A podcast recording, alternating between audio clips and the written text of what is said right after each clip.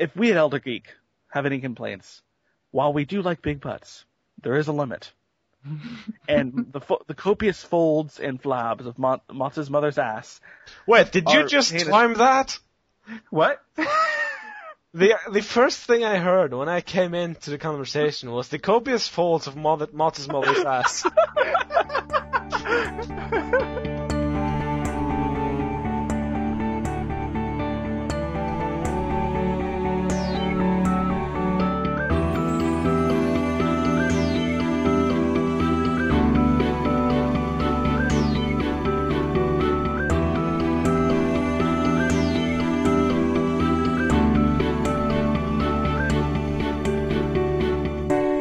Welcome everybody to Elder Speak, the official podcast of ElderGeek.com. This week is episode 29. With me, I have Mats Polska and Gavin Green.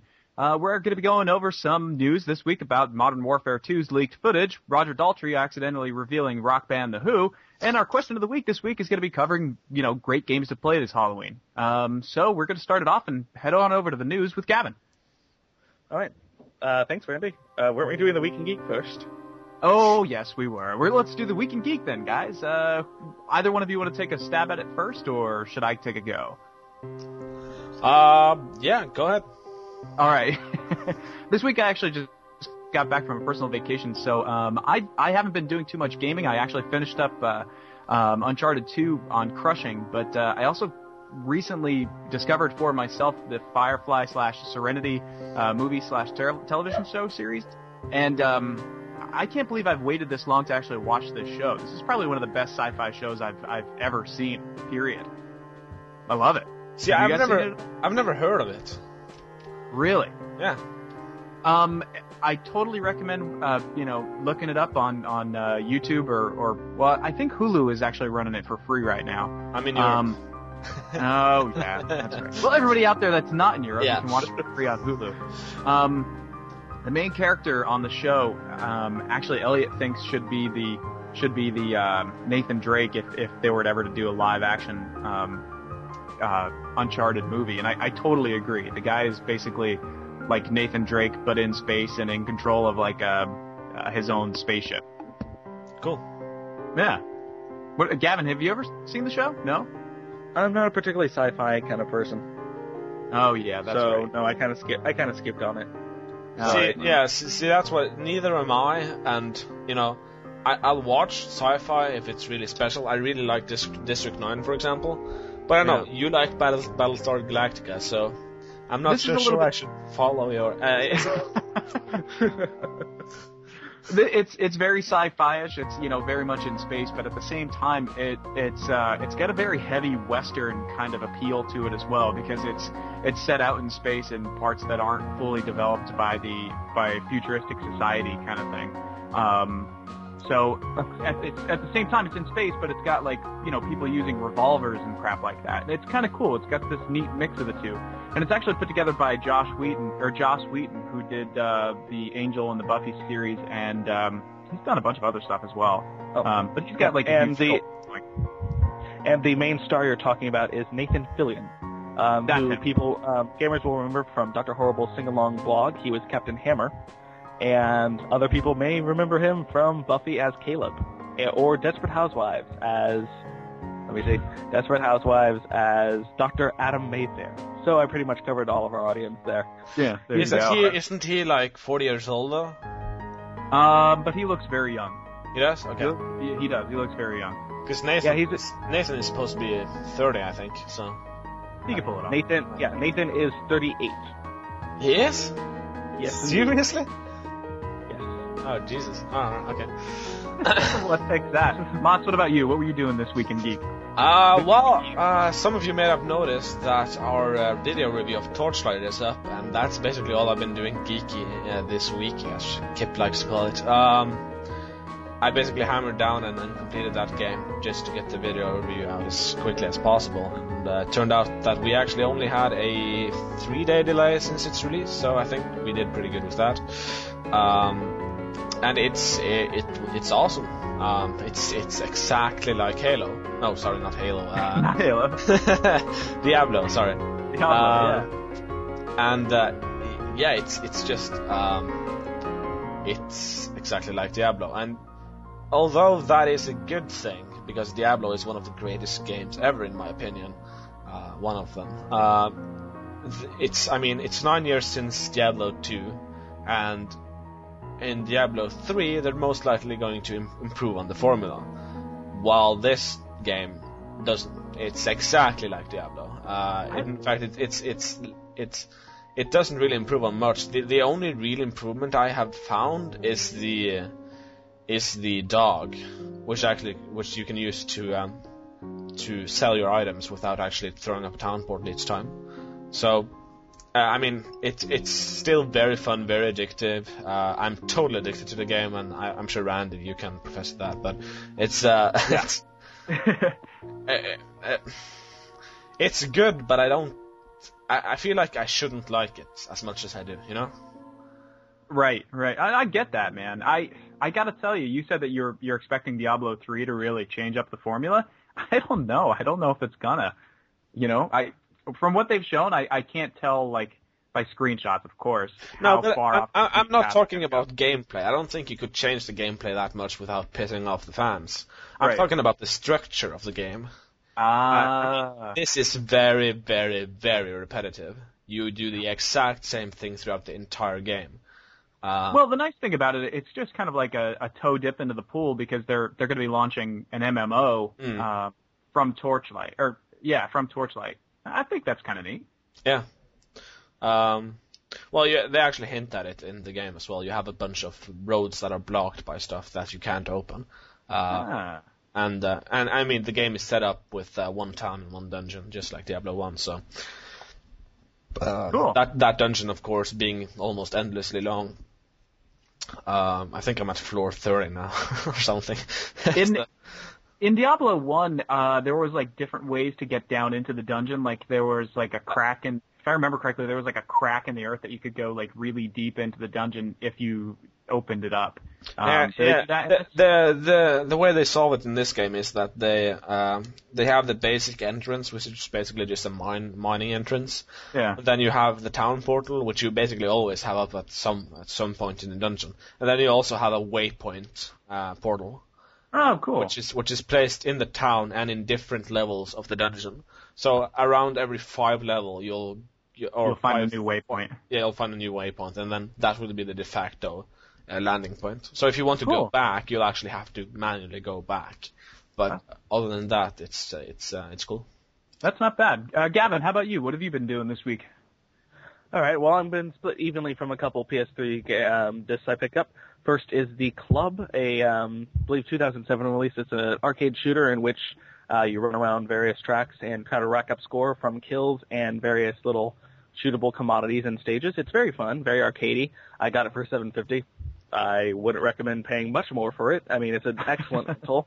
There's not a lot of meat to it. The multiplayer is eh, and I'm definitely not for the uh, stand in one place and kill everyone and King of the Hill kind of style. I'm much more for running around and just racking up score, which thankfully game does a lot, so gets a recommendation for of a rental from me. Uh, my main one this week, however, is Tekken 6. Our video review is up. Uh, Elliot did a wonderful job with it. Um, I have a few conflicting points on it. I mean, I love the series, and I find myself really disappointed with this disc. Um, and mainly, uh, it's really aesthetic. It's really aesthetic uh, qualms that I have. Um, my main one being that the cinematic intros and outros for each character. Um, each character was um, presented with a sort of introductory cinema, and when you beat the arcade with them, an outro cinema. And while they still have it, they're unlockables that you get through playing the scenario mode that um, the side-scrolling beat 'em up level, and they're just completely taken out of the arcade experience. And for me, that was the only reason I went into arcade back when there was no online multiplayer or uh, before my friends came over, and it really kind of disrupted the main flow that the game had for me. And while online multiplayer is nice, I just feel the arcade nut inside of me kind of whimpering slightly at the loss. But I mean, so so it, you don't unlock the cinematics through the uh, King of Iron Fist tournament, but no, you unlock it unlock- through Yeah. the scenario. Yeah, which is odd because I don't actually think you need to be the characters that uh, of the cinemas you unlock in order to do it. I could be wrong, so I, um, I've only been through a little bit of the cinema um, scenario mode. There's a lot to it that I just don't want to comment on because it's it's uh it's pretty funny in a unintentional way. I mean, anyone that's seen the cinemas of it are could Mhm. could attest to. it. It's rather MST3K worthy. But um, the game as a whole is still Tekken, and I still love it for that reason. It's still extremely balanced. Yeah, some of the fighters are duplicates, but um, still very varied. Backgrounds are a bit eh. Uh, they still suffer from graphical glitches, but it looks great at 60 um, FPS frames per second. Motion blur is a great effect. I love the customization. Don't like unlocking it, paying for it, but hey. Um, Uh, how And- about how about the animation? Because uh, from seeing videos, uh, particularly of, of Iron King, it seems like they've made them more bru- brutal. It seems like they look more, you know, um, you know, uh, like you actually connect with each blow and you can see the Mm. almost hurt in the enemy's face a little more. Oh yeah, um, Armor King especially. Yeah, I mean he's a very close contact person, and I don't really think it was a uh, to make it more brutal. It really, it very much isn't. I mean, you see it and you can be like grimace a bit, but it's nothing like Thrill Kill or anything. We're not going into that territory, but um, I think mainly they just made it closer. It looks it looks more realistic. I mean, that's what they're going for, kind of pseudo realistic style, and, it, and to their effect, it works. I mean, still you can air juggle someone by hitting them in their foot. So I Yeah. mean, you can't really you can't really go for realism here, but There's there's no physics engine. no. But the um, but the fighting styles are still incredibly well captured, and they work very well, especially with um, the the game's flow works beautifully this generation, and Hmm. I'm mostly happy with it. Again, it's just my it's just my qualms from um, from my previous experience with the franchise that are raising their ugly head with this one. But Yeah. still, definite for anyone that likes fighting games. That and if you saw if you thought Seth was hard, which all we all did, the the final boss within the arcade arcade mode of Tekken is just annoying as hell. And I saw a picture of that thing. That thing looks ridiculous. This is a huge It- crystal, basically. and he, he's as hard as it looks like he would be. And it's not hard by challenge; it's hard by design. And this has been a problem for the game since five. Um, Jinpachi Mishima, who was the uh, final boss in five, was just meant to be this overpowered, very difficult boss. And yeah, it just that- can I just jump in? The thing was with him was that it wasn't really that hard in terms of, of, of normal attacks, but he had this thing. If you were too far away from him, he'd, him, he'd shoot a fireball at you, and unless you managed to dodge it in time, it would basically remove 80% of your health. And he can draw you back into him, and he can Yeah. freeze you in place. And the new guy can do all that too. And he has a move where he rolls over and he hits spikes and he slams into the ground, and five fists pop up. So regardless of where you are, unless you uh, unless you block at the exact second, you get major damage. It's just it's frustrating, especially considering even on the harder modes, the the breadth of the arcade modes, going through all of the random battles with the regular characters, the difficulty curve is pretty subtle. I mean, it, it's pretty standard. But when you go from this very anticipated difficulty curve to this exceptionally hard boss, it's just it it's it just feels like cock blocking. And uh, forgive forgive the term. There's just really no other word for it. It's just it's ridiculous. But is there such Yeah. a thing as a difficulty setting? Can you choose hard, normal, easy? Oh, absolutely, yes. Yeah. But um, it still fluctuates. I mean, you- the normal battles fit their fit their fit the moniker well, but the boss battle, even on the lower difficulties, is just so overpowered and out of place. It just feels ridiculous. Okay. And I really want to go back to the series where the final boss was like um, Gotcha. Kazuya or Devil. But hey, that's me. I'm Or Orger. a bit of a Ogre. fanboy rant or ogre, yes. But still a great game. Still needs to be a cup, but a rental for those that are, aren't as big a fan of the series as me. What do you? I mean, what do you think about like the uh, playing console games like this uh, instead of outside, or playing console games like this outside of their, I don't want to say intended environment, but it almost feels like it's their it's their native native land. Like the arcade is almost it almost feels like that's the place where fighters should be, and it was because like you walked up to the machine, you Robot. threw in your fifty cents or quarter or whatever. and- What's that? You turned into a robot there for a minute. Oh, oh, I'm sorry, sorry. Well, I was gonna say, like, uh, when you, uh, you know, you would go to the, you would go to the arcade, and, and somebody else would come up to the to the machine, and they would, uh, you know, you'd fight them, and neither one of you would really know who the hell your character is. You know, is that kind of taken away a little bit with, uh, you know, with this version? Oh, dude, you're bringing back memories right now. Um, but yeah, I, I, I, I don't know. It's I, I haven't played the newest version, but I, I don't suppose it's any different from the older console versions in, in Yeah. that sense. Uh, but I, I I'd did. actually, I felt Tekken sort of established itself as a console or as a specifically PlayStation experience after a while. Yeah. Yeah. I, I definitely think it worked with the DualShock uh, controllers. Um, and I haven't played it on 360 because it's been my habit to purchase it on Sony platforms these past Hmm. few uh, past few years. But I actually think the modern installments are actually closer to the arcade experience than the previous ones. Online multiplayer has that still kind of I have no idea who this guy is or who what his level of talent is or his uh, experience is. So you still have that very kind of unsure kind of anticipatory battle loading time, and I think it actually works very well. Hmm. Ah, how's the alright. lag in how, how's the lag in multiplayer? Um, I have a pretty bad internet connection for gaming, so uh, but even with my piss poor connection, I still get pr- I still go pretty well. Um, depending on the how much movement is in the state background stage and everything, you're gonna fluctuate. But as far as I have, it's been very good. It's nowhere near BlazBlue, and that that's really set the bar in terms of console um, console fighters uh, online lag free uh, gameplay. But uh, it's Well- decent. Well, I suppose it's a lot more to take into account with uh, Tekken, with the 360, 360 degree and all that. But I, I actually wanted to bring up a point that you mentioned um, earlier about how you could hit that person in the leg and and you'd still air, you know, juggle him. Imagine the immense success the first game to do, the first f- traditional fighting game in that sense, to do a real physics engine.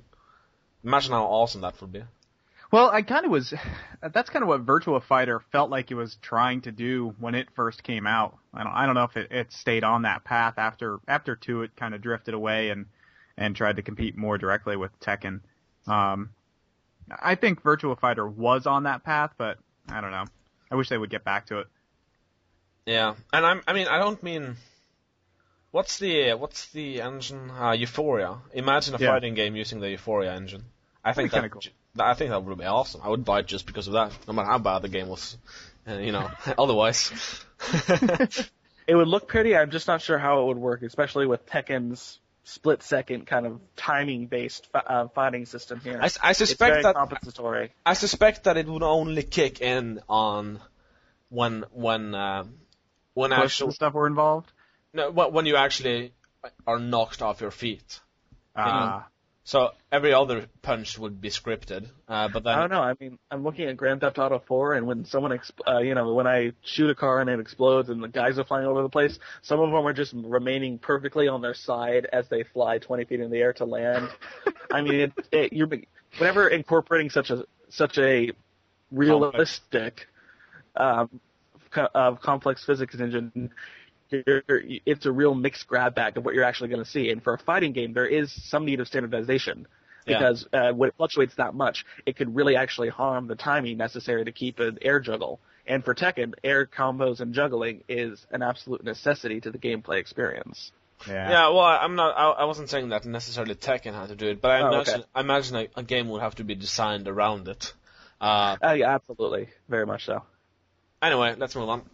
Yeah. well, I, I think that actually wraps it up for what we're actually going to be, what we're doing Week in Geek. We're going to take a real quick, uh, real quick break. We're going to come back and we're going to talk about the news. Hey, Elder Geeks! Got an idea for the site? Or do you have a topic that you'd like for us to talk about on Elderspeak? Be sure to drop us a suggestion on either the forums or by sending an email to info at elder-geek.com.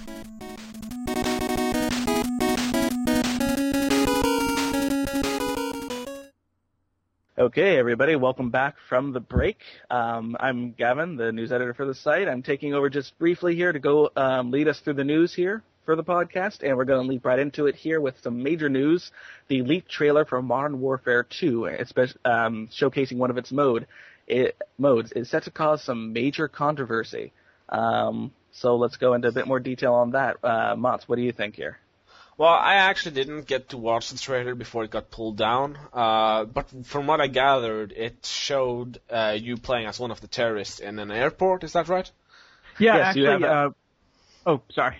No, please, Randy, go ahead. Oh, I was I was going to say uh, you start off it's uh, it's you in in an elevator with three other uh, terrorists, and uh, as the doors open up, you kind of step out into this crowded um, airport security check center, and uh, as you watch, the three other terrorists start shooting into the into this very large crowd of people, uh, um, basically mowing them all down. And what the trailer showed after that is is basically this team of four walking through the airport, killing everyone that they see, you know, including or specifically like unarmed civilians. Um, and uh, in the end, it uh, it results in in a gunfight between um, security forces and the terrorists.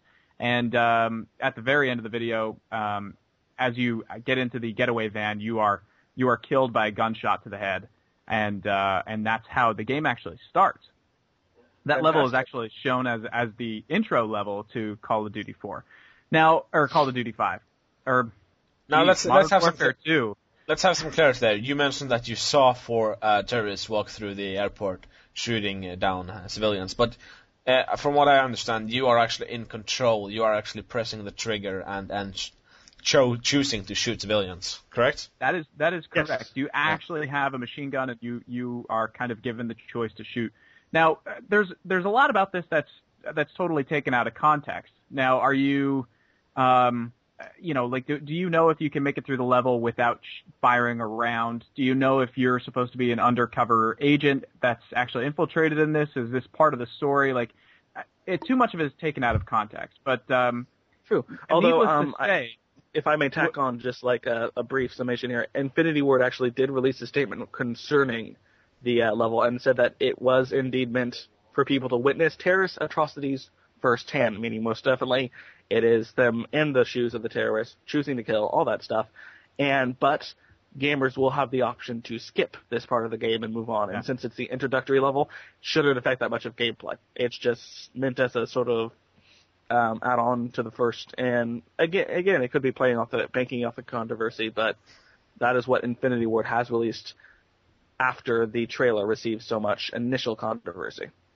Yeah. Mm. Now, I, I, I do, you know, at, at first I, I kind of had a little bit of a gut reaction thinking that um, what I had saw was was a little too much. And to be honest with you, I, I still have a hard time watching that video, even though it's like low res and it's a video of a guy shooting his his television screen. It's not even like a you know, it's not like a, a PVR or anything recording. Mm. Um, and I gotta say, like, I got really uncomfortable watching it, and not because, um, I don't know, not because of of some uh, over patriotic uh, placement or anything like that, or personal placements or anything like that. But I, I just found it to be a disturbing, you know, kind of image. And I'm a gamer of shit, 26 years.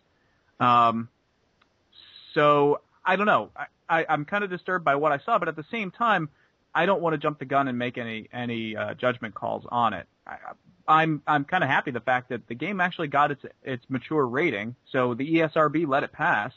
Um, it didn't it didn't get shot down and say adults only or anything like that. So you know maybe it's not as bad as what some people are making it out to be.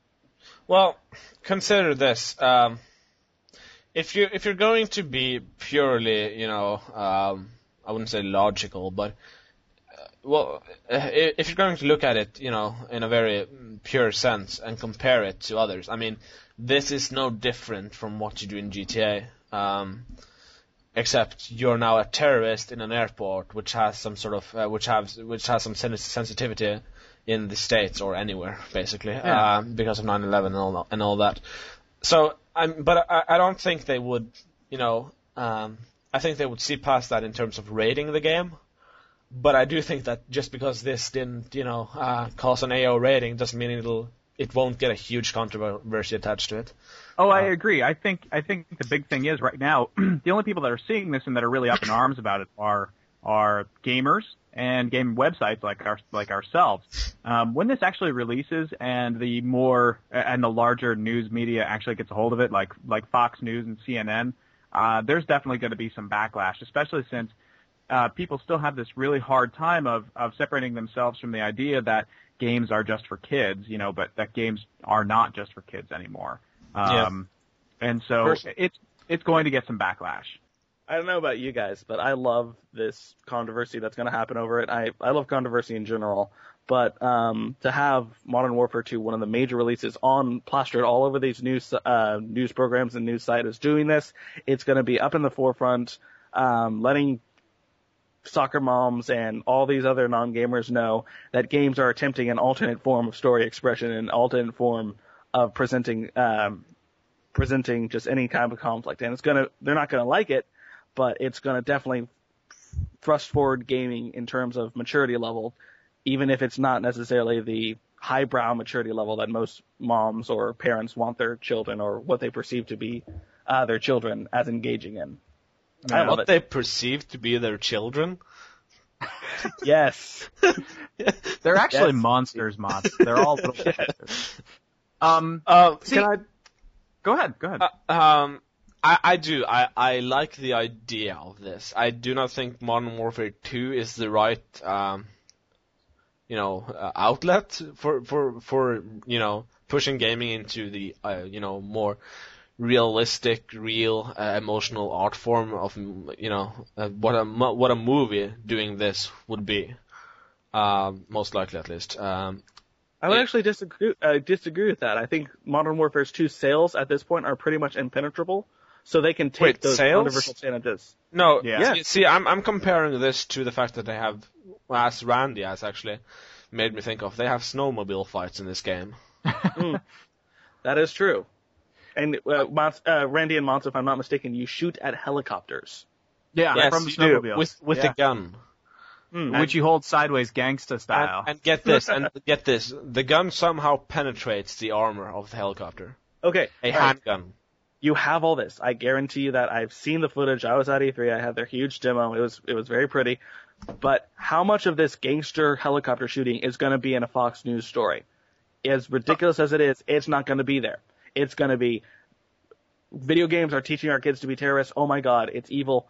And it's gonna sell even more, and it's gonna get the idea out there. And I can definitely, and with the sort of sol- solidity of Modern Warfare 2, and it's not it's not going to affect its sales.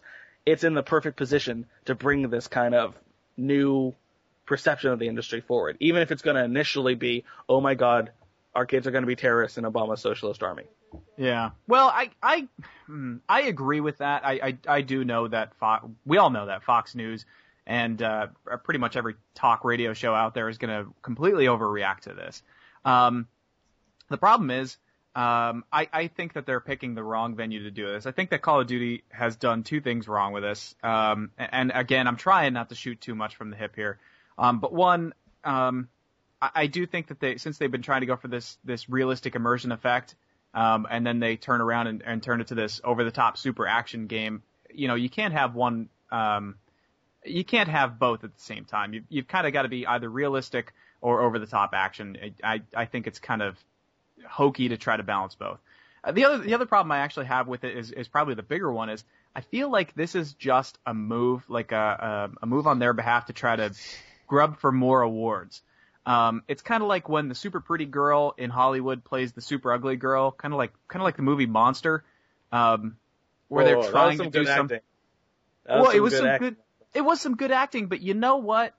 Everybody, you know, probably praised it a lot more because she was the gorgeous woman that they made up to be the ugly girl. And so this is kind of doing the same thing. Here's this game that used to be this, you know, you know, go America kind of kind of game. It was this so very respectful thing towards the armed forces and stuff, and then it's kind of doing this slight 360 of, of showing you the point of view of the terrorists. I think that's exactly what they're doing here, and it feels like it's award grubbing to me. Oh, not to mention how they demonized uh, Japanese people in uh, in uh, World War. True. So, So- anyway, that's that's my that's my two cents. Again, I don't want to I don't want to overreact too much to this before I actually play it and can say fully for myself. And again, um, to put context to all of this, none of us, eh, none of us have played this. No. It's a leaked trailer we're going off of, and I think we're going to stop the discussion there, just to avoid any sort of overgrubbing on our parts, uh, let alone on Infinity Ward's parts. So we're going to move on here. I'm going to mix up our kind of uh, schedule here. Um, we have a possible first hint at Elder Scrolls V, the, fam- the famously epic ro- role-playing game series from Bethesda. And we got it from pu- book publisher Waterstone a- in a recent diatribe on a um, soon-to-be released novel on the game series. It mentions it being in between Oblivion and the next game, which is supposedly set 200 years after the Oblivion crisis. So by Oblivion 8, we should be in the Civil War period based on how quickly they leap up this time. This is, but if this is true, the game must already be in some sort of works. So this pretty pretty much any gamer could predict this. But what do we think here? Game of the year 2012. I'm calling it right now. I just if there's one game that I just love, just no, they couldn't do anything wrong. Well, actually, there's three games, but one of them is the Elder Scrolls series, and it's just, god damn it, this has me so excited. I, I I'm very excited. I hope it I hope it turns out pretty well. My only my only fear is that they're gonna bring in guns. You know, kind of like Fable. Hey, here's a gun. I hate Uh, medieval games where they bring in guns. I'll tell you So what, if, if, if if they make the guns uh, uh, magic, it'll be okay. I Sort of shoot like- lightning sort of- bullets at you. Sort of like Yeah. sort of like how the guns in Final Fantasy, uh, you know, work. Those are lame. Okay. Okay. I'm gonna I'm gonna admit something here. I like um I I'd be fine if they bring in guns. They're not going to for this one because 200 years in the sort of forever uh, eternal medieval setting that uh, that the Elder Scrolls seem to be in might Yeah. not mean guns yet. Might not. I- I actually don't- get I- guns- I actually don't think it'll mean anything for the gameplay. I think it's Yeah. just going to be a you know a story based uh, decision. Yeah, I still think it's going to be fan- fantasy based, but Yeah. I'm going off the uh, Randy's fear here that there's going to be guns. I um, if they have to go with anyone, I would say go with Assassin's Creed here because they have this very primitive handgun. I mean, it's very it's still very centered in myth- myth- uh, Leonardo da Vinci mythology. They seem to be crafting here. If they do that, if they pay that much attention and that much care to it, and make guns so specific and rare that their power is pretty epic, that I, that I'd be situated with. I don't even want steampunk lightning bolt guns. That would be cool. But either way, all of us hugely excited for Elder Scrolls 5 if it's coming. Uh, but we're pretty sure it's coming, even if it's not underwater stones. Can I just sidetrack? Can I just sidetrack here for for a moment? I never understood why they. Yeah, I do. I don't think. Uh, I I never understood why they did the whole gun thing for Assassin's Creed 2, considering that, uh, by all intents and purposes, uh, for example, a crossbow is more powerful than a gun. They did it because people love guns and it looks cool. Hey, shooting a damn gun from his wrist, dude. How 007 is that? Yeah, that that that takes like uh, half an hour to reload. Eh. Hey, you use it for one guy and you, you know, rooftop hop a little bit until you reload. Hey, what not? Yeah, What? yeah. Why not? But anyway, well, I think we're going to move on here before we. That actually spins us right into the next one. Yes, we do. Assassin's Creed Lineage, the CG short film, the first part in the proposed trilogy, has been released. It had recently had its YouTube debut and it's been hitting a lot of gamers in many opinionated places. Um, I've seen it. Have you guys seen it? And do you guys got something to say on it? I seen it. saw it. Yeah, I, I don't I don't really like it. I I just think it looks so cheesy. It looks like one of those movies you'd wake up and watch on public access television. Um, and and my other my other big fear is whenever I see these games, any game really, when they start dumping in tons and tons of money into like all this extraneous advertising and stuff like that, it almost always ends up that it's like a shitty game. And I'm I don't want Assassin's Creed 2 to be a shitty game. Mox? Um, here, here's the thing. Okay, so I really, really doubted this would. I would, you know, I thought I would hate it. You know, I 100% hate it when I saw the trailer for it because it looks cheap. It looks like a piece of junk thing a, a group of students could have made. Um, and the costumes looks look bad, and the filters uh, look bad, and it, everything's just bad in general. Uh, how and uh, especially the acting. However, I found myself wanting to see the next one because I'm really excited for Assassin's Creed, mostly for story purposes, and I want to sort of you know know it all. So uh, I don't know. I think I- I think they I think they should have. I don't know. I think they should have done a motion comic or something instead. Hmm. Probably.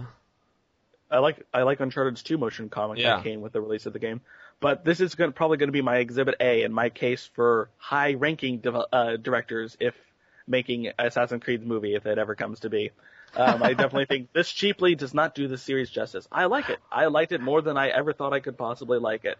I didn't think the acting was bad. I didn't think the CG was par- uh, poorly integrated. I think for what it was, how much it cost, how quickly it was produced, and for being de- having a YouTube debut, which is pretty much on the scale of review of reviewing Direct video to DVD? games. Yeah, no, below DirecTV. This is rev- this is a developer in their basement uh, an hour before the game's release talking about it. This is very low. This isn't even a bonus feature. I mean, and for that, it's good. I mean, y- if you go into this expecting R- Ridley Scott or anything like that, you're not. Uh, you're not gonna get it. But no one did, and I I still pertain. I'm gonna I'm gonna throw this down. Still better than any Uwe Boll movie I've seen, Well, yeah. I mean, except, I except for didn't- Postal. see, Except I- Postal. here's the thing: I didn't vomit while watching this, so naturally. Okay, well, that's our thoughts on it, guys. Check it out. It's still on YouTube, still on the Ubisoft site for a little while. And decide for yourself. Let us know. Uh, we're actually going to keep going here. Our next news topic is an iPhone developer recently revealed the piracy stats on the system, and they are pretty extensive. Eighty percent, Um, I think. Let me check here. I'm booting up. It's it's it's bad. It's if you thought the PSP was bad, we got some major stuff here. Between uh, in the month of October, from the 16th to the 22nd, it was recorded a fluctuation at the lowest point about 58% to the highest point 91% of released games had uh, were pirated or had some sort of pirated um, alternative than a priced release. Mm. That is that is epic. From what I I understand, um, it's it's actually the process of downloading the game and putting it on your iPhone as a as a pirate uh, is easier. The actual process is easier than going on the App Store and buying it. oh my gosh. So that could explain a lot of things. And also, um, the uh, one of the few developers who's come out about this issue has said that uh, true the the piracy stats are huge when compared to who many people how many people buy the play the games to have you know 'cause they can check that uh, through GG 3G and Edge and all that stuff to how many people actually bought the game it's uh, around 80% for most games. But he can he he does you know admit that most of these people probably wouldn't buy the game if they couldn't pirate it. So It's true. That's true. I mean, there's a big problem with with these with downloadable games where you really can't play it that much before you buy it. Um, Mhm. I don't know. That's that. a lot of iPhone games recently have started doing light versions, which Yeah? is free, which are free. Yeah, cool. Um, and it's basically a, a prolonged demo. And I think What? I think there's still a lot of opportunity there, even though these games are being stolen, you know, completely off the shelves. I mean, what if what if they started thinking a little bit outside of the box and started making these just as uh, prelude games or something like that for their bigger brother version that's going to be harder to steal on the console? I don't know. Apple has been so uh, so cautious with the music with their DRM. Uh, why couldn't they use the same technology for games? Why is it so easy for games and, and, and so hard for music for people to have it no online? idea. No idea. Well, I think we're actually on the precipice of a DRM slash piracy argument that would take hours upon Yeah, hours yeah. upon Let's hours. move on. Yeah. Needless to say, iPhone's getting pirated up the butt Mm. with a cut with a cutlass in a in not a very happy way. And it's a shame. our- there you go. Regardless of what you think, Mott's think it's a shame, and Mott's is better than you. All right, we're moving back a little bit in our schedule here. Roger Daltrey um, has ac- may have accidentally revealed the next band-centric release in the rock band franchise. The lead singer of the uh, immortal rock group The Who was being interviewed by MassLive.com, and he mentioned that the game, yeah, yeah, there's going to be a Who one next year. There is one planned. So that's that's pretty pretty set in stone right there. I mean, I don't know if he feels if that was meant to happen. Um, we have a lot of accidental reveals this past way. Um, that's how we learned first about the Resident Evil Alternate Edition. Not But to mention hey. Lego Lego Rock Band. Indeed. Yeah. So, Rock Band The Who, maybe, or The Who Rock Band, um, maybe coming to stores next year. What are we thinking? What does this bode for the future of the Rock Band franchise? Are they going to pull um, more than a few leaves out of Guitar Hero? Activision's camp? Yeah, Activision's Guitar Hero release schedule. What do we think? I hope not.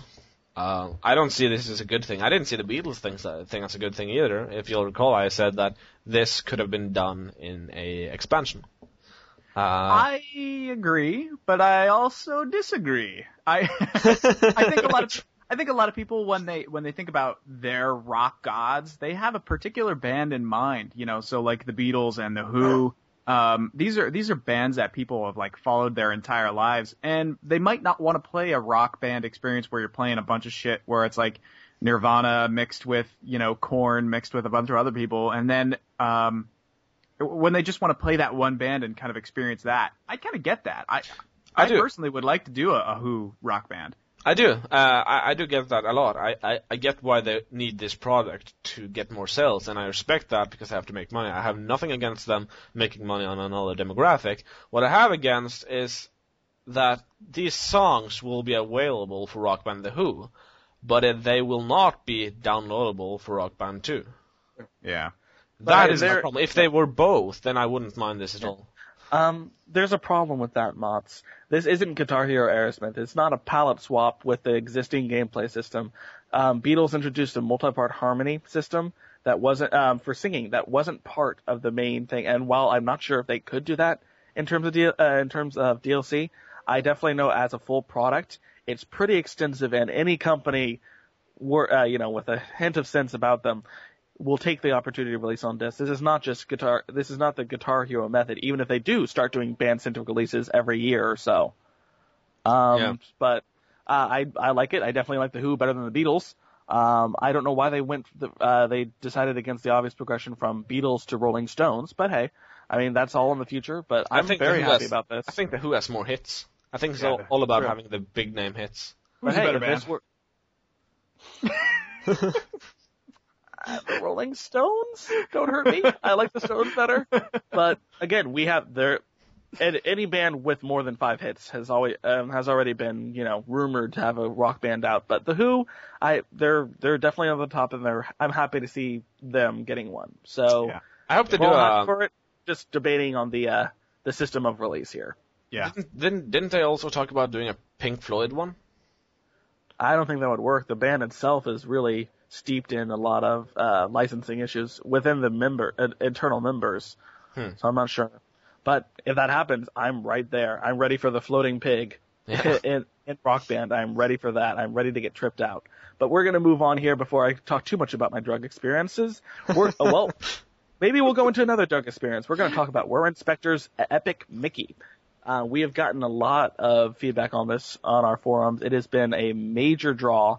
Everyone's looking forward to it. Er- Um, Warren Spector, of course, the mastermind behind Deus Ex uh, of the pre- previous generation. And Epic Mickey looks to be um, pretty badass from what we've seen of screen grabs. Although some may say that their opinion has sort of backtracked after the screenshot montage that was recently released. But we also have information with him from a Game Informer interview that this is definitely going to be a Wii exclusive title. M- Um, just for the reason that it is family centric, it's a proven system, proven controls from what he says, and it's a proven family character icon that will work with the with the Wii gamer base. Hmm. What do you guys think? I mean, from from I, I haven't read anything about about the game. I've seen a bunch of screenshots and that it that's it. But uh, or not screenshots, but concept art.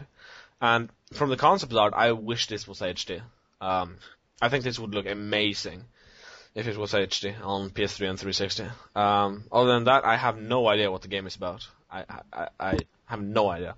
So I um when I first actually saw the screenshots for this game, I actually thought that it was an anti-Disney propaganda art uh, uh exhibit because it, I mean they're showing like all these the creatures in like these twisted, demented forms, and uh, I think there was even like lakes and stuff that were having giant bottles of thinner, you know, paint thinner being dumped into it, and I thought to myself, yeah, that's about right. I hate Disney too, and uh, um. So in the end, uh, if if this ends up being something fantastic, I mean, yeah, I'll, I'll take a part of it, but uh, I, I'm not uh, chomping at the bit like like uh, some of our users are. Sorry, guys.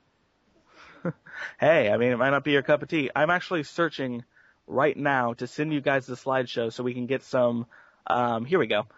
Get some initial responses to you guys. It's on mute, so you can just be looking at it and giving us your your initial experience. Kind of like wa- uh, forcing one of your friends to watch Two Girls One Cup. I was just gonna say that. All right, guys. So literally, for all you listening, I've just posted the feed, um, the link into the text feed. Make sure to mute the video because Game Trailer's i- intro is an explosion, an explosion sound.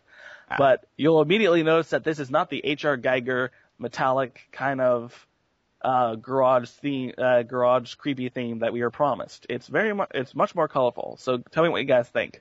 All right, I've got, I've got about, I've got about 20, 10 seconds left here of a, of a Left 4 Dead 2 uh, commercial from GameStop. ah, you got the commercial. Okay. What about yeah, you? Yeah, yeah. I'm I'm looking at it now. Uh, all it's, right, here we go. It's uh, um, um, it's very simplistic in terms of character design, at least. Mike Mickey is very old school, I guess. He looks uh, very much like his nine, um, like his early 19 um, early 1900s. I, I kind of like I it. I kind of like the look though. It looks. Uh, I like the look, but what I'm seeing here, it's it's very bare bones kind of presentation. It's very open environments, very too too colorful for what the concept art appears to be, and it just looks too basic for what everyone see, was anticipating due see, to the depth detail in the concept art. Yeah, I, I mean that's the problem. This is a Wii, Wii game. I think this would would have done much better on the 360 and PS3. Um, it, uh, I, I don't think the the argument that it's too colorful will hold up to me because you need the contrast. You can't just have the right. dark stuff because then what's the point? You know? and I'm looking uh, at some that, of the tra- uh, the screenshots here. Mickey has a pretty badass grimace going on. Yeah, he's like yeah, he, he, he, has a, he, he has a snarl going on. So this could just be you know a very misleading kind of world where it's all colorful and beautiful, but still very demented. So I'm oh. trusting Warren Spector. I my my anticipations just just took a major hit when I first saw this slideshow. For some I reason, tell you, mine too. I, I was expecting something much different. This looks like a Super Mario clone, um, mm. but uh, you know, Disney kind of set in back in their uh, what the hell is that? Kingdom Hearts kind of kind of world. For some Maybe reason, for some reason, not the characters, but the the world design kind of reminds me of Psychonauts. yeah, yeah, that's what I was going to say. Very much so. Very um, rooted in very fundamental, um, normal-looking imagery that's just manipulated to look odd. Mm. But um, my main thing here is what um, Randy said is that the um, that for uh, making it exclusive to the Wii, you're denying the market that made Kingdom Hearts a very successful franchise. That was never released on a Nintendo system. I believe it was just PlayStation oh, excuse me, it had portable entries on the DS recently right. and on the Game Boy Advance, but the main entries into the franchise were PS2, yep. and those sold immensely well. So I'm wondering, do you think that this uh, isolation of just to to a Wii exclusive audience is going to help or hinder the game, or do nothing? Hinder. I think it's I think it's going to help it, to be honest with you, because I, I just because of um, uh, what the hell was it called? Dead Space Extraction you know, here was an adult centric game on the Wii and it only sold like 8,000 copies or something like that? Or what was, what was the ridiculously small amount that it sold? 9,000 um, copies, but to be fair, it was only released a few days in the, before the end of the month. Of, yeah. But still, 9,000 copies is absolutely dreadful for any re- any major release, even in a day. Oh, alone, yeah. Yeah. But, uh, you know, so it's very clear that Wii owners are family players, you know, our, our family members, and they they want to play family centric games. So this game might do well. I don't think it'll appeal to them though.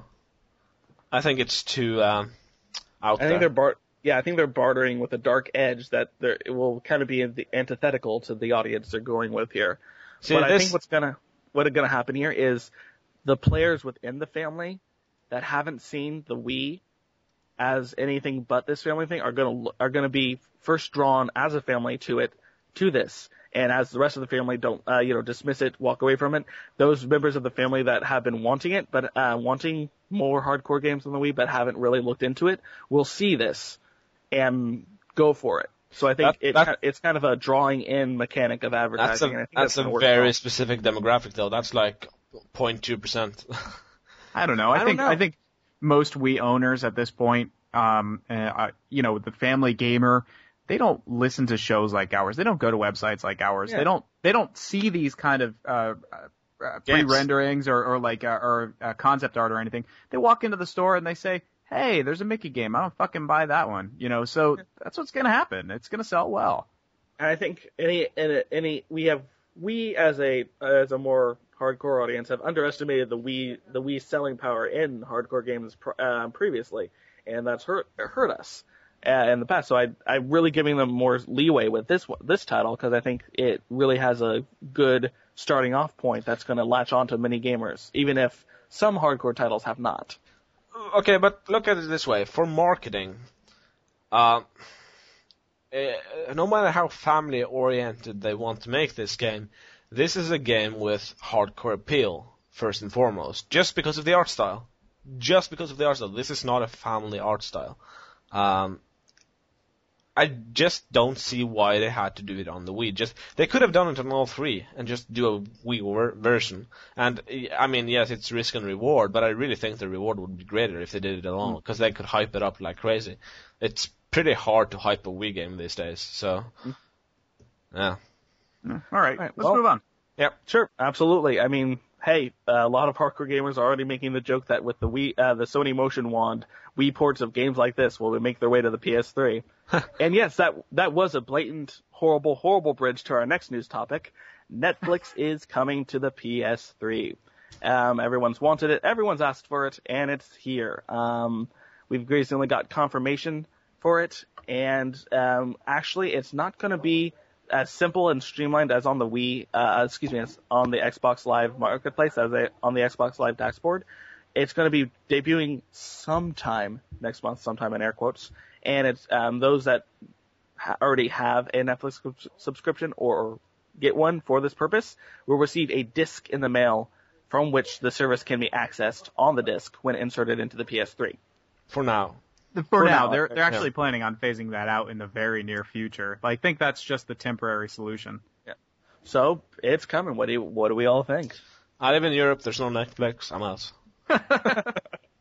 There's Poor. nothing in Europe. There's no Netflix. There's no Hulu. What's wrong with you guys? There's no video store on the PS3.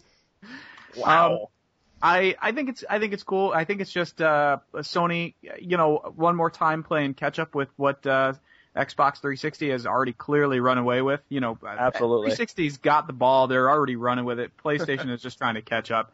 I'm Um, betting Q, uh, Q2 2010 we're going to have Facebook and Twitter magically appear on PS3. Absolutely, you're you're totally right. I, I don't think that's out of the realm of you know normal you But- know normalcy at all. but do you, do you think that's a bad thing, honestly? Shouldn't No. they try to catch up? Absolutely. No, absolutely not. I mean, this is how cap- the capitalist system works. I mean, Yeah. if something works, other companies compensate for it or Yeah. a similar kind of service, and this is what we're seeing here.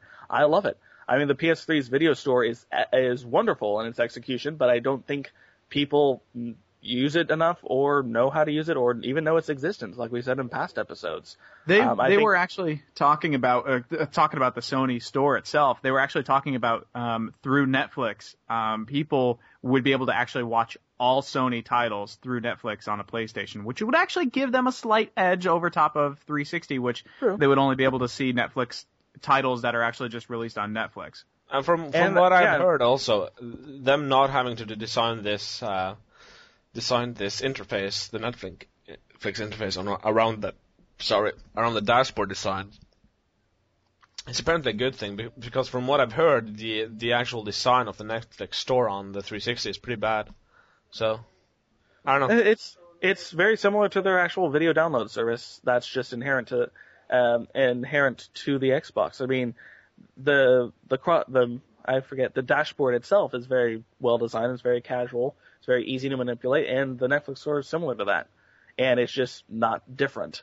It's not. It's really not that different from anything else on it, which I think is great. I think it's it shows that it's very integrated into the service, and I think that's what we're going to get on the PS3. And I think the cross media bar is even easier to just stick something on. Hmm. And I think that's what we're going to see with Netflix. But hey, everyone, if you weren't already streaming HD from the video store or didn't have Netflix already on your 360 or your TV, you're going to get on your PS3. Rock on. And we're moving on to our Oh, can final I topic. can I throw in one thing, one final thing? I'm really sorry, but I, I just No, kind of wanted to ahead, throw man. this out there as food for thought for everybody. Um, with the, with the upcoming console uh, um, OnLive, uh, where OnLive actually uses a cloud computing based system where you can play your games online and everything like that. Netflix is based on the exact same technology where the videos that you actually watch are run through a cloud-based computing system. So it kind of makes you wonder if in the future that um, if if something like OnLive were to succeed on its own, that if one of the companies like Sony or Microsoft were to pick up OnLive as part of their service, uh, that would be a very killer move for them. They they actually talked about that when they announced OnLive. They talked about how they would um, in, you don't, wouldn't need the, the top box. You would basically just need a machine with a certain amount of graphic graphics playing uh, capability, and then you would need a Ethernet port and a HDMI out Yeah. That's basically it. Uh, so uh, a PC, a 360, or a PS3 or a Wii could fill that void. So Yeah. Yeah. Okay, so that was it. Just wanted to throw that out there for everybody's food for thought. Moving on. Good, good, good ending point. Uh, good ending point. But we're moving on to our last news topic for this week, and it's pretty interesting. I mean, if those of you that weren't satisfied with the DSi screen are getting, are Nintendo's listening, just like they did with the DS um, lighting, the light system on the DS. We, um, and in North America and Europe, we are getting the DSi XL. In Japan, they're getting the DSi LL. Um, don't think there's any difference between the two. This new version of the DSi will have uh, two 4.2 inch screens, which are 93% larger than the current DS Lite, um, which Wow. is about a couple a couple point inches um, small uh, larger than the DSi, the current model that's on store stores, store shelves now. And there and you'll also be getting a longer touchscreen stylus and pre-installed DSiWare software and Cool. um and a undescribed but in quotation marks better view angle. And we have a release date in Japan of November 21st. Um, and us and all of us in North America and Europe can expect this new DSi in the first quarter of 2010. So the first few months of the new year. I should mention though that just the the screens are big, bigger, but so is the actual console itself. Mm. So It to be, of course. it'll, it, well, you know, uh, they could have used the sides and all that, but um, anyway, uh, so it's it's significantly bigger as well, so it won't be as uh, as nice to have in the pocket and all that. But the screens do look nice and big. Cool. Yep, Sounds exciting. Does that about wrap it up for our news this week? should Uh, do it. yeah, I'm I'm out. I'm done. All we right. are done with the news. Let's take another real quick break and we'll be right back and we're actually going to be going over our question of the week, which is going to be about scary games.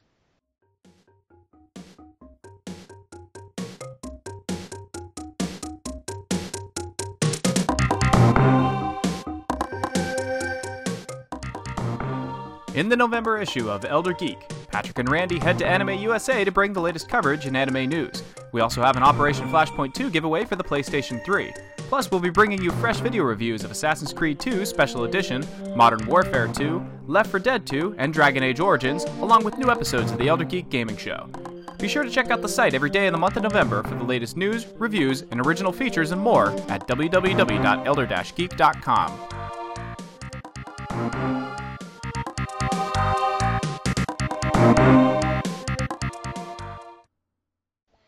All right, welcome back, everybody. Uh, thanks for listening to our little commercial break there. Uh, now we're actually going to start up our topic of the week, which is just going to be about scary games since we just uh, celebrated Halloween.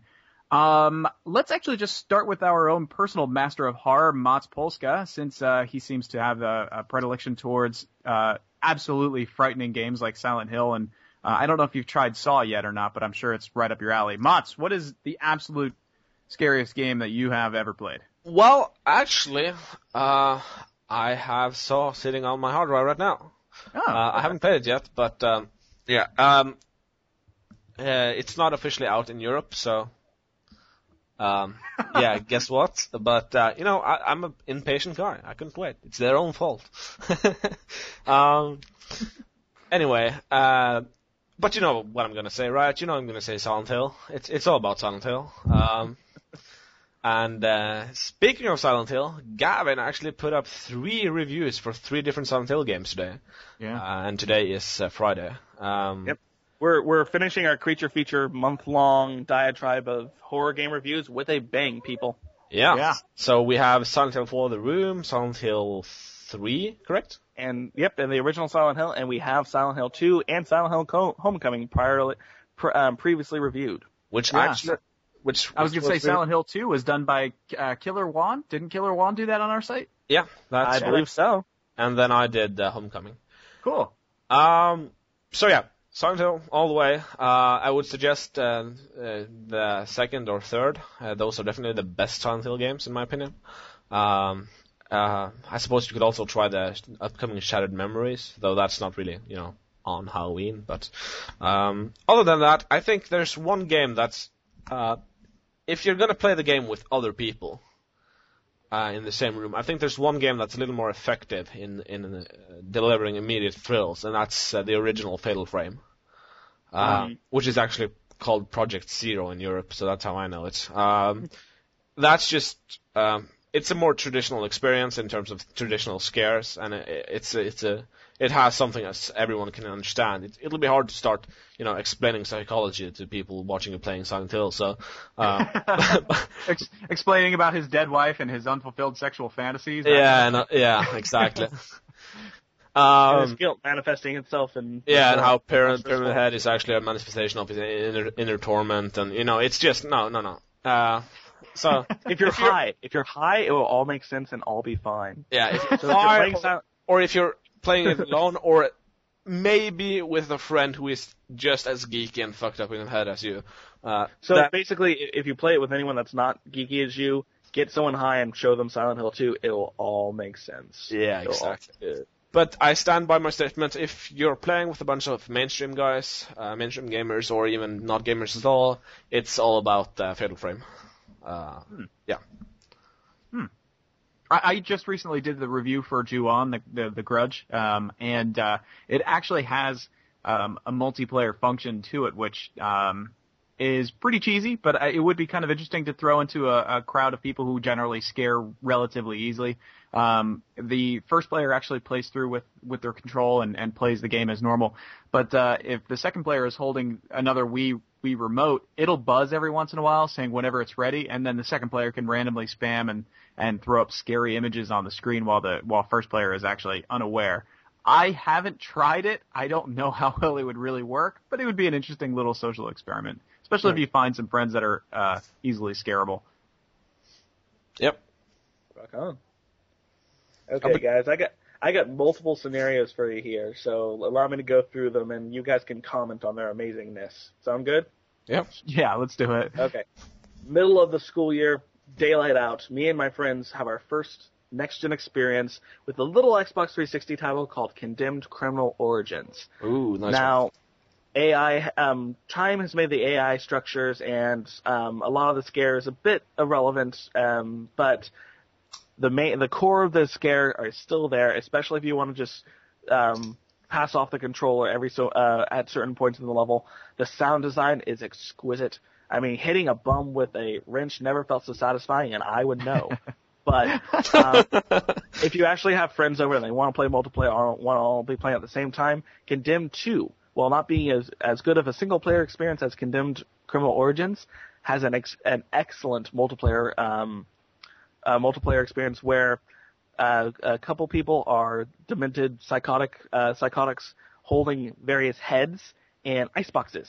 And it's the goal of another team that are playing um, SCU detectives and the good guys, if you will. You need to obtain and analyze said heads with your forensic equipment while not getting killed by the psychotics. Works very well. It's a nice tweak on the, uh, a lot of multiplayer systems. It's just a lot of fun. But uh, again, Silent Hill is always good. I would recommend Resident Evil 4 for the people that actually uh, that have no recollection of games and can't stand the blocky and cheesy nature of the old, earlier Resident Evils. but my main game, if I get people I know that rock over and I know that they're cool, the the scariest game I ever put on is an old adventure title. It's called I Have No Mouth and I Must Scream. And Oh yeah, I've heard of that. brilliant. It's based on a short story by Harlan Ellison, who actually writes and voices part of the game. And this is just the synopsis of the title, if you will. Three superpowers of government each constructed a vast subterranean, complex of computers to wage a global war too complex for mere human brains to oversee. One of these computers gained sentience, kill, um, destroyed everything, um, masked itself with the technology of the other two, became a global superpower, annihilated the entire human race except for five people. You get to choose one of those people. And you get to go through um, this post-apocalyptic world as one of the characters is a uh, Nazi concentration camp doctor. None of them are good people. There are, there isn't, there's no good, there's not a good ending. There's not a happiness to it. It's very derelict. It's very, it's very disturbing. Um, common, common themes are insanity, selfishness, rape, racism, paranoia, genocide.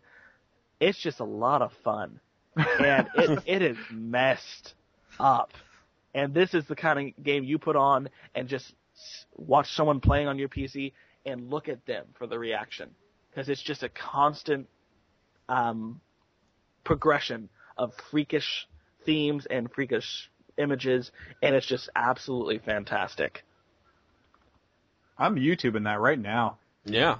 You gotta check. it out. Everyone listening to this, YouTube the intro. It's a bit lame in the beginning with the initial monologue, but as it goes to the introduction of each character, the AI is a uh, the AI computer, uh, the main character, the main villain, is an asshole, and you love to hate him because he um, he's the combination of every intellectual, smart um, villain in any in any action film. It is just a great game, one of my favorites of all time, and it's very easy to play. It's it's almost interactive fiction. It's an adventure game. Anyone can pick it up, and they'll be freaked out.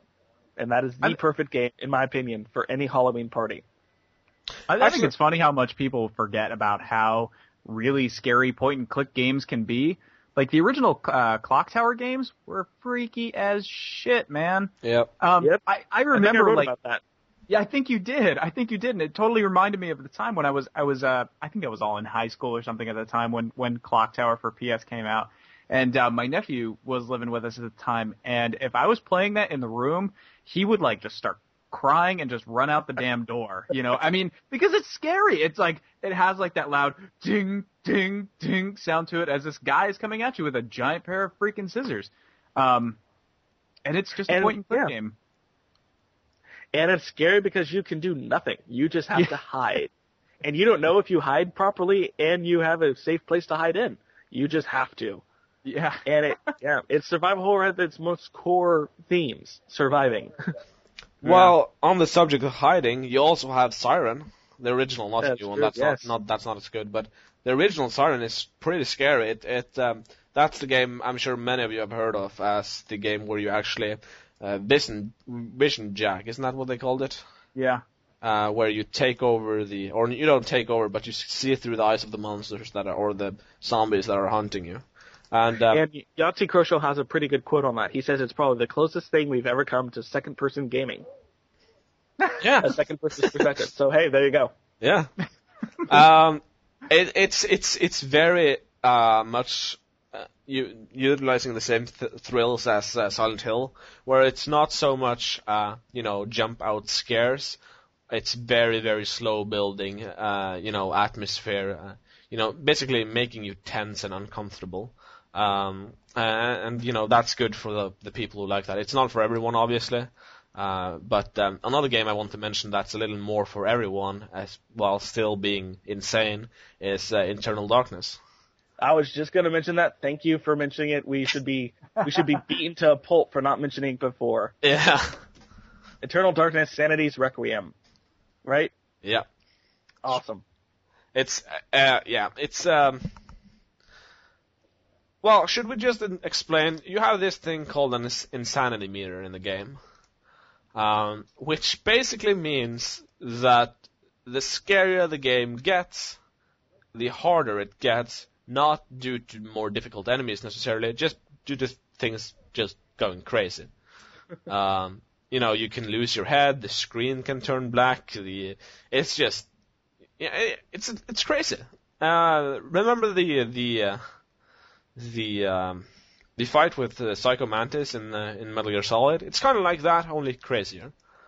Um, and actually, in a previous podcast, we were comparing um, games to see if any were like Citizen Kane, and I made the point that no game had used gameplay um, as a as a system itself to tell a story, and I'd have to backtrack on that because Eternal Darkness is probably the closest one to do so. They break Mm. the fourth wall very well, and like we said, the screen goes black, and Mm. we're not talking about it's your TV screen. It goes black. I mean, the volume bar on your TV screen pops up and it dwindles down one bar at a time. I mean, this is real spooky shit. It feels like the game is purposely reaching out from its created universe It into feels- yours. It feels It's like brilliant. it's haunting you. Did, did you guys know that, that Nintendo actually um, patented the phrase video game insanity because of that game? No, Um, no, but go Nintendo. they did. here's the thing: why haven't we seen more of that? Where did that because go? Um, Nintendo patented video game insanity. the word or the actual? I, you know, I, I don't. I think just the word. I think Yeah. just the word. But uh, I don't That know why we haven't seen more stuff like that. I think that's um developer. I think it's from the developer Silicon Knights more than anything else. They don't seem to be ones to repeat um, previous games. They're um, they've moved on pretty much any time. Um, They they actually don't. They actually have alluded to to making a second one sometime in the future. and it would and it would be epic, and Yeah. I would buy that day one. But Arkham that's pretty- Asylum. Oh, sorry. Go ahead. No, please go ahead. I was gonna say Arkham Asylum kind of touches in gameplay kind of like that when Batman gets all tripped out from uh, from Scarecrow's gases. And in fact, there's actually a point where um, you're playing the game and it seems as though that your your system crashes. And uh, as a funny little side note, when uh, when Nate, uh, the guy who designed our website, you know, uh, our production manager, he was playing through it and he goes. This damn game crashed my computer like three times now. And I was like, what part are you at? And he was like, I'm right at the part where you're walking down the hallway, and and uh, he goes, "I think that the start, this I'm about to approach Scarecrow." I was like, "Uh, just let it go." And he was like, "No, my my video card is overheating." And I'm like, "It's it's really not. Just just let it play through." And wait, uh, wait, wait. Oh crap! I think I was at that part and gave up on the game because it kept crashing. it, it's fine. It's not the it's not the game. The game is not crashing. It's, it's Damn you, Scarecrow! It's the Scarecrow fucking with you, man. Actually, Very well done. actually, Well done. uh, do any of you guys? Because Silicon Knights made um, Metal Gear Solid uh, Twin Snakes, correct? Indeed, yes. Did they make that before Eternal Darkness? No, I that was made know. after. Eternal Darkness was, um, I think, a couple years before. I'm gonna check that, so I don't seem. Because if you think about it, think Metal Gear is actually the first game to do this, to use this. Well, they used it in Metal Gear Solid 1 with Psycho Mantis, where it, it told you, you know, where you had to um, to change the controller Yes. and all that stuff. And then Um, Eter- yeah, Eternal Darkness was 2002. Um, Twin Snakes was, I believe, 2004. okay, because I kind of wondered if they sort of borrowed it, borrowed it between the games, but I guess they didn't. Um, you know, where Psycho Mantis would read off your memory card and say, "Oh, I see you like a lot of uh, Tekken" or something, you know. Um, and it's just, uh, I I- I can't remember a game doing that earlier, but um, enough sidetracking anyway. Yeah, but uh, I I offer one more game from my perspective for a fun game, and this was literally I watched someone play it all the way through and was entertained consistently, and it's a game that my friend uh, has made a, a a career out of re- reviewing video games on the internet for doing so. It is um, The Suffering. Um, anyone remember it? Anyone recall it? uh, that's the game Oh. where you're in a, an insane asylum or a prison. Or Yes, something, indeed. You are Yeah. a you are Torque, a man convicted of killing his family, and based on the ending you get, he may or may not have. But he is in this prison when a suddenly um, pos- um imagery, um, I guess, poltergeist of some sort, monsters representing differently uh, differently executed prisoners take over the island, and like um, people that were uh, killed together by lethal injection have uh, throw needles at, uh, throw hypodermic needles at you and are coated in needles with glowing green goo in them, and they attack you. And it haunted prisons are creepy enough, but then you go into a haunted asylum, and then you go to a haunted prison island, and it's very well done. Especially since you yourself can turn into a monster and just wreak havoc when the game gets too hard. Actually, there's one more game I want to mention, and it's not traditionally scary, and it- it's not. Oh, sorry. One last point, Oh, before yeah, sure. we move on past suffering. Sure, sure. Um, really good storytelling device. Once you go into a room where something bad happened, the game slows down and like a sort of film filter goes over and it shows past events that happened, like someone getting executed or something like that. But the best part of the suffering is the villain, Dr. Killjoy, who was sort of a eugenics kind of guy that performed weird ass experiments um, on the prison denizens, and he's modeled after Vincent Price, which is awesome.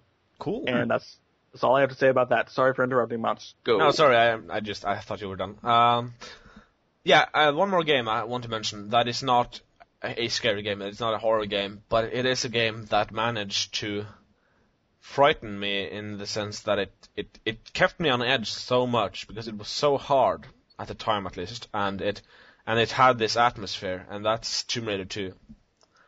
Es- especially, Really? especially in the opera level later in the game. Huh. For some reason, and and also in the later levels, you know, when you you jump across all the green rocks that are floating out in space, it was so punishingly hard that it sort of kept me on edge and kept me frustrated to the point where I was actually scared of messing up. Because you know there were certain check checkpoint that that was so far behind, you know, and and unless you you you, actually had to actively s- actively save all the time, so it's just um, for some reason I remember that being not scary, but sort of uh, um Freaky? freaky. Yeah, sort of freaky, and and the atmosphere, the the uh, the sort of, uh, especially in the opera house, the dark atmosphere with the music and with the with the very distinct uh, yells from you know uh, the goons of the guy, the the bad guy down below, and all kinds of messed up places you could fall, and people could pop out of corners and shoot you and basically kill you because they had really powerful weapons, kill you in a few shots. And um, I mean, I was a lot younger at the time, so that might have something to do with it as well. But it just that game really, really left that impression on me, and it's I also think- for it. I think Max Payne, the original Max Payne had a similar moment where Max has this kind of uh, weird ass pseudo dream about his rec- yeah his recently murdered infant child. So that itself is creepy. But Hmm. I think our discussions all pale in comparison to the universally agreed scariest game ever made, which is Wii Music. So just putting that out there.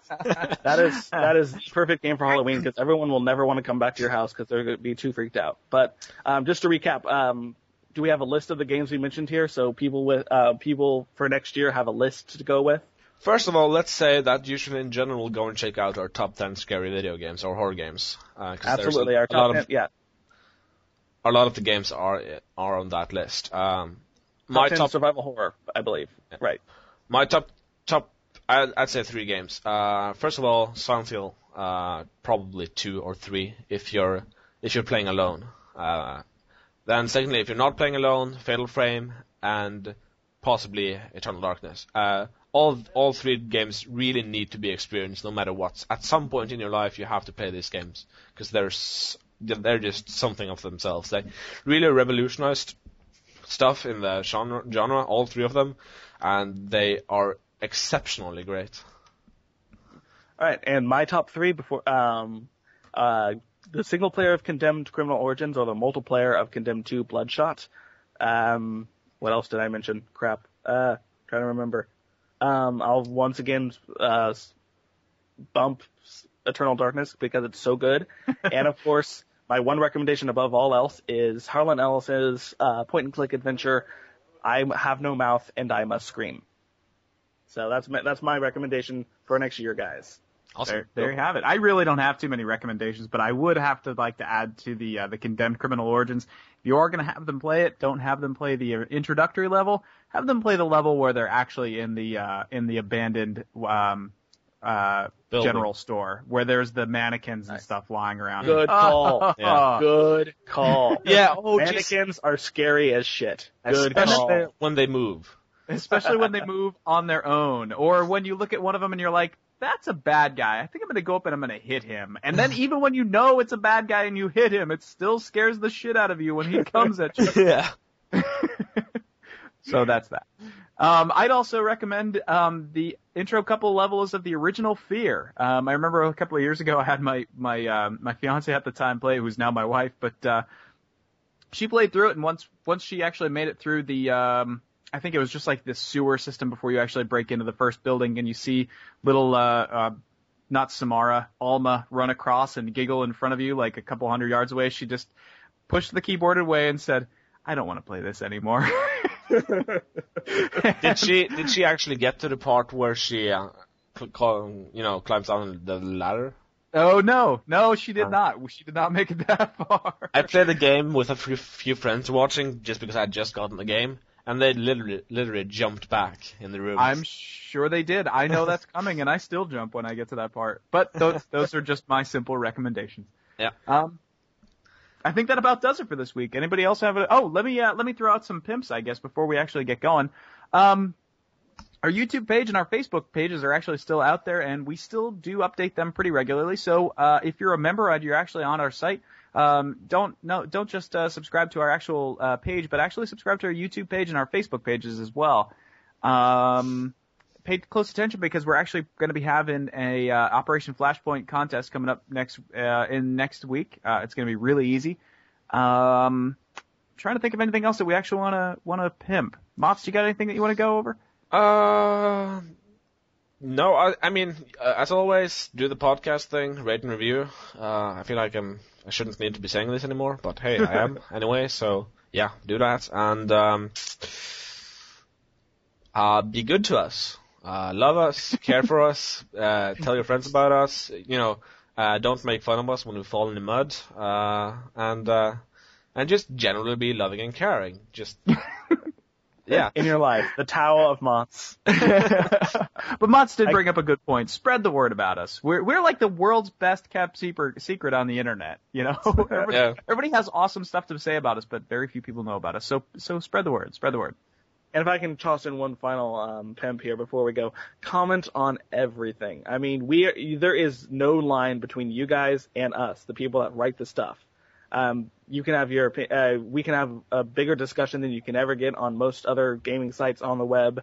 And all it takes is for you to share your opinion because we love to hear it, even if it's completely contradictory to ours. We love the dialogue. Yeah, I there understand. isn't anything that we haven't ignored. I mean, we might not take suggestions that you make, but we want to hear suggestions. We want to know about how we can make it better, or or uh, you know, hear what you loved and didn't love about our articles or videos. And if you guys promise to keep com- to start commenting more, we promise to start replying more as well. Absolutely. And doing more contests. Free of stuff. course. Yay! All right, guys. Bye. Later, So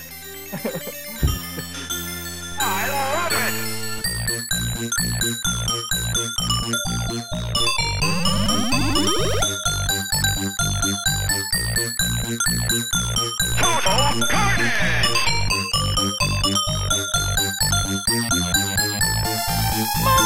guys.